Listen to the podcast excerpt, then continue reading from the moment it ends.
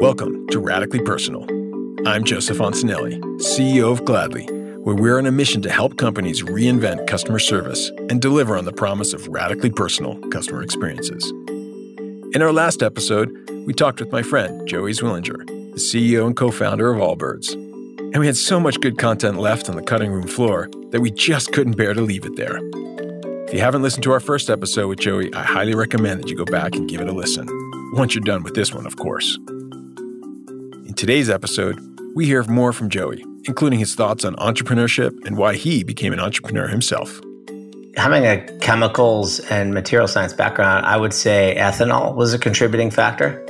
And we'll also hear about the Allbirds approach to promoting sustainability while still making more great products. Climate change is the North Star for us to combat that. We think it's the beating heart of the planet. There's a lot of other environmental issues that matter to us, but if your heart stops beating, the rest of them don't matter so much. So climate change is number one. So how do we align everything related to that? And applying the best ideas of software iteration to improving the design of their shoes. We have a very high threshold that we keep, but we also know that we're going to get better. This is Radically Personal. To kick things off, I'd love to talk a little bit about entrepreneurship and what your experience as an entrepreneur has been like. I think that Allbirds was the very first company you started, right? Yes. First for-profit company. And we also have a connection because you were a Wharton MBA student. I was a Wharton undergrad a few years before you. And while you were there was this like whole cadre of people that have started these iconic companies. You know, your Allbirds, obviously, Warby Parker, Harry's, like that whole crew that was there. What was happening at that time that inspired you all to start these companies? Like, did someone put something in the water? Like, what was going on? Was there something that was going on then that sparked that creativity? Yeah, I mean, having a chemicals and material science background, I would say ethanol was a contributing factor. If you're familiar with that ingredient, it makes up what you consume in beer and other alcohols. So there was that. No, but it's quite a remarkable thing, but it's not coincidental. I mean, those guys are some of my closest friends in the world. They're my mentors, friends, business partners. One of them's on my board. They're all investors in Allbirds. We all invest in each other and other companies and other entrepreneurs that inspire us.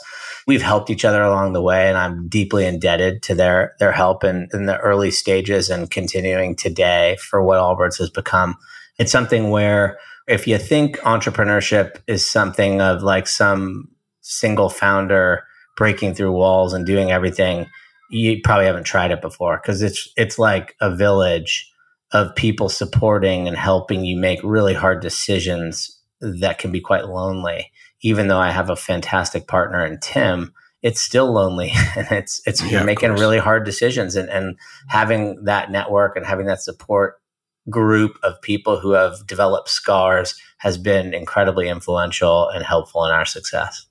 Yeah, I did a session with class at Wharton, and that was one of the topics we were talking about. The importance of mentors, the importance of advisors, friends, just people around you. Like, you just can't underestimate the impact that has. And I just encourage everyone is like, go talk to as many people as possible, build some close relationships, and spend the time. I mean, that's great. If you had to say the most important lesson in entrepreneurship that you wish someone had actually taught you before you started the company, what is it? Say no to 99 things for every one thing you say yes to. Yeah, that's such a good one. I mean, I cannot stress it enough. And like, it's so easy to lose sight of that when you think you're having a little bit of success. I try to remind everyone at our company all the time now, we are a little fly on the butt of an elephant. We have barely even started. Like, we are so far from making 1%. There's 20 billion pairs of shoes made every year. If we made 1% of that, we'd be a monumentally huge company. We're so far from that. I do it in different ways. It's like sports analogy. We're 3-0 down in a soccer game. We're not 2-0 up. Like, this is where we got to keep focusing and keep being clear. And because there's so much noise for consumers, to break through that noise, you need to keep hammering the same message over and over and over in increasingly smart and sophisticated and fun ways. Otherwise, you're never going to break through. Anyway, so that's critically important. Yeah, I agree. Saying no is one of the most important things you can do every single day. In our last episode with Joey, he spoke about Allbirds' revolutionary Sweet Foam material that they helped design and which they use to create their carbon-negative shoe soles. I wanted to dig in further to understand what it means to be carbon-negative and where Allbirds stands against the rest of the industry. So, Joey, you mentioned that Sweet Foam has a negative carbon footprint, and that's the stuff you use to make the soles in a bunch of your shoes. You said that it actually takes more carbon dioxide out of the atmosphere than it actually takes to create. That seems pretty crazy and amazing. For the lay person, I should say, what does carbon footprint mean? How do you measure it? How does Allbirds compare to the rest of the world with respect to shoes? It's a very complicated topic, and part of the problem with the word sustainable and sustainability is that it means 10 different things to 10 different people. Right. You know, we're on a journey to educate right now because, so if you get a chance to read our vision, you'll find that climate change is the North Star for us to combat that.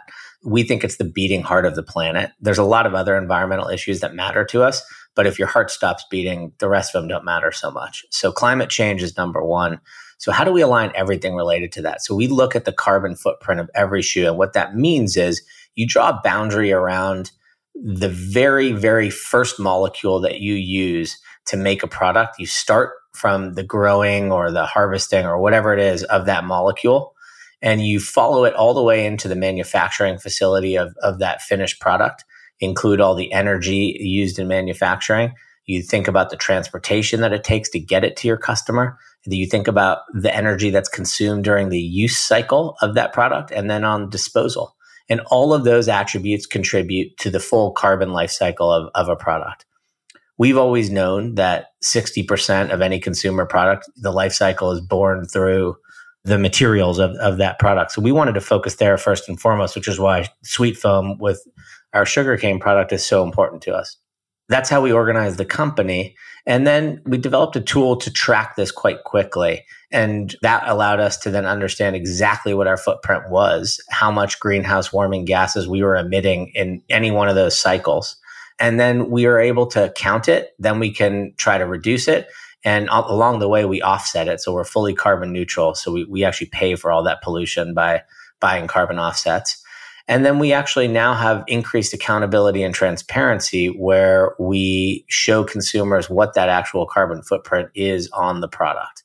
And that allows us to help educate people on what matters, help educate people on where we are relative to the industry. We're typically at least 40% lower than the average for a specific kind of a product that we're comparing to. And we're on a journey to get to zero or better than zero. That is the path that we're on, and we put a whole bunch of incentives and processes in place inside the company to do so. But we think consumer education and accountability on our company is one of the more important ones. Okay, that's great. I love the fact you're putting the carbon footprint right on the box and the product itself. It's like the calorie count that you get on the food that you buy.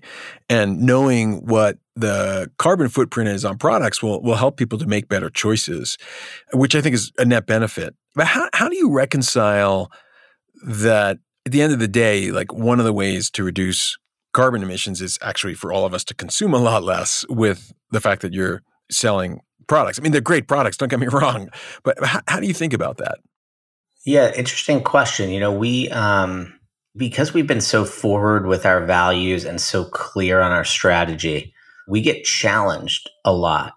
And there's often perceived tension between a company that endeavors to make the world better from an environmental perspective with one that makes stuff and sells it to customers. Mm-hmm. And we talk about this a lot at the company. What we do believe is that consumers' behaviors are going to change over time. We're not going to dramatically impact their consumption in terms of, are they going to, you know, drink 2 cups of coffee or 3 cups of coffee in a day from whether they think that's good or bad for the environment. If they're going to buy a pair of shoes and they buy it from us, we know that we're making a significantly positive impact on the planet because they bought it from us instead of a competitor. If we can start to make, not just make stuff for stuff's sake to sell, but if we can make things that people need and want and reduce the number of items, so it's kind of fewer things in their closet, but they're better things, they last longer, they do something in a better quality and they have a lower environmental impact, that's where we win. And so we tend to talk about and reinforce this vision and values and how it translates to the day-to-day conversation with what we do, so that we then have confidence in the belief that if we make more products under those clear set of values and customers buy them, we are actually doing something net positive for the planet. And I do believe that that is a very important distinction that needs to be clear for a retail company. And if we're successful in being more like a tree than a typical product company, then we're the holy grail. And if we can get to a place where we actually are better and you actually pay dividends to the planet by buying our product, now we're in a different place. And that's our aspiration. We're a long ways from that, but that's the goal. One of the other things we talked about is what the benefits are of being a shoe company in the heart of Silicon Valley. One of the things we've talked a bunch about, Joey, is how you're taking a lot of design principles and product principles from software. Like at Gladly, for example, like we release every single week. Like we're constantly, we actually release sometimes multiple times in a week. And most hard good like product companies that make shoes, for example, they don't do that. Yet you've shared a bunch of how you actually take a lot of those iteration principles and use them in your products. Can you share a little more about how you guys do that? Because it is pretty special and unique.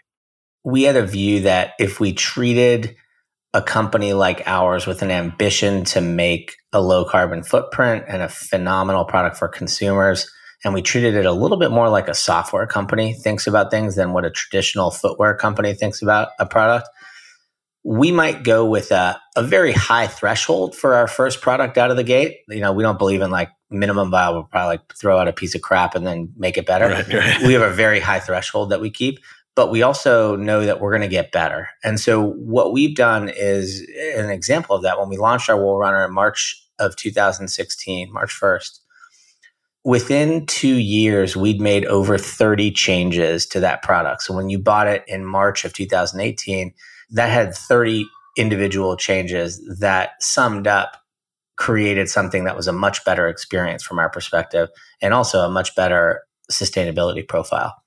And so that's one aspect, is the continuous change. And that's only unlocked because we've committed to doing a vertical model where we don't have wholesale partners, where we have seasonal drops, and then we only get one chance per season to change a product. We do this every month. That's unlocked because of our distribution model. When we engage with customers, they give us so much insight into our products, what's wrong, what's going great, that we learn from them every day. So we need to invest in technology that allows us to be tightly connected with them. The value around getting feedback and utilizing pattern recognition and that feedback to improve your product, that's very difficult to quantify, because what that does is make a better product. You get better reviews on your product, right. You get more coverage from media, and then all of a sudden you have a massive new market potential that you're tapping. That's very difficult to quantify, but if you don't have a customer centricity, even if you're a consumer company that's dealing with many, many, many thousands or millions of customers, you're going to lose that opportunity. And I mean, I would say that's devastating to your business. Thanks for listening to the bonus episode of Radically Personal with Joey Zwillinger, CEO and co-founder of Allbirds. A big thanks again to Joey for the great conversation, his friendship, and the partnership, as well as a big thanks to the whole team at Allbirds. If you haven't listened to the first episode, I highly recommend it. I'm Joseph Ansanelli, CEO of Gladly.